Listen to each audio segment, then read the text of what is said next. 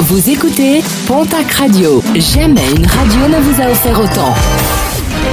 L'information locale à 9h, c'est sur Pontac Radio. Bonjour Jean-Marc Courage Sénac.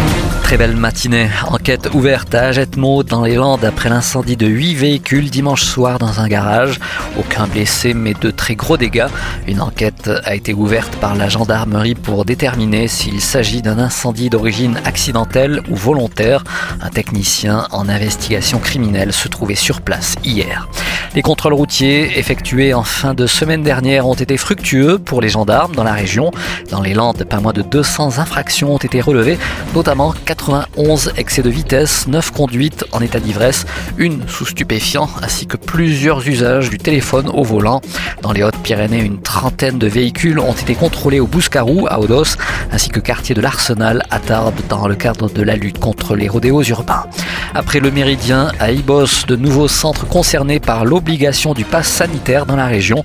À compter de ce mardi et face à des indicateurs en hausse, le pass sera nécessaire à l'entrée de quartiers libres et Carrefour à l'Escar, du centre Ahmed Sondo à Saint-Pierre-d'Irube, ainsi qu'au Leclerc de Pau-Tempo et du BAB2 à Anglette, une mesure effective jusqu'au 31 août.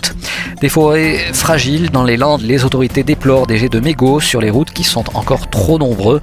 Un geste qui peut avoir des conséquences dramatiques. La problématique des déchets jetés sur la voie publique est par ailleurs plus que préoccupante. Sur les seules autoroutes de France, pas moins de 25 tonnes de déchets sont amassées chaque jour.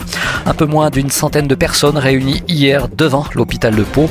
Nouveau rassemblement pour protester contre le pass sanitaire et la vaccination obligatoire pour certaines professions. Une trentaine de personnes a été reçue par la direction de l'hôpital. Et puis un rappel avec les collectes délocalisées de l'établissement français du sang qui se poursuivent cette semaine pour faire face à une baisse du nombre de dons. Ce mardi, un rendez-vous est donné à la salle polyvalente d'Aignan dans les Hautes-Pyrénées. Demain, il faudra se rendre du côté de la salle de la terrasse à Argelès-Gazost.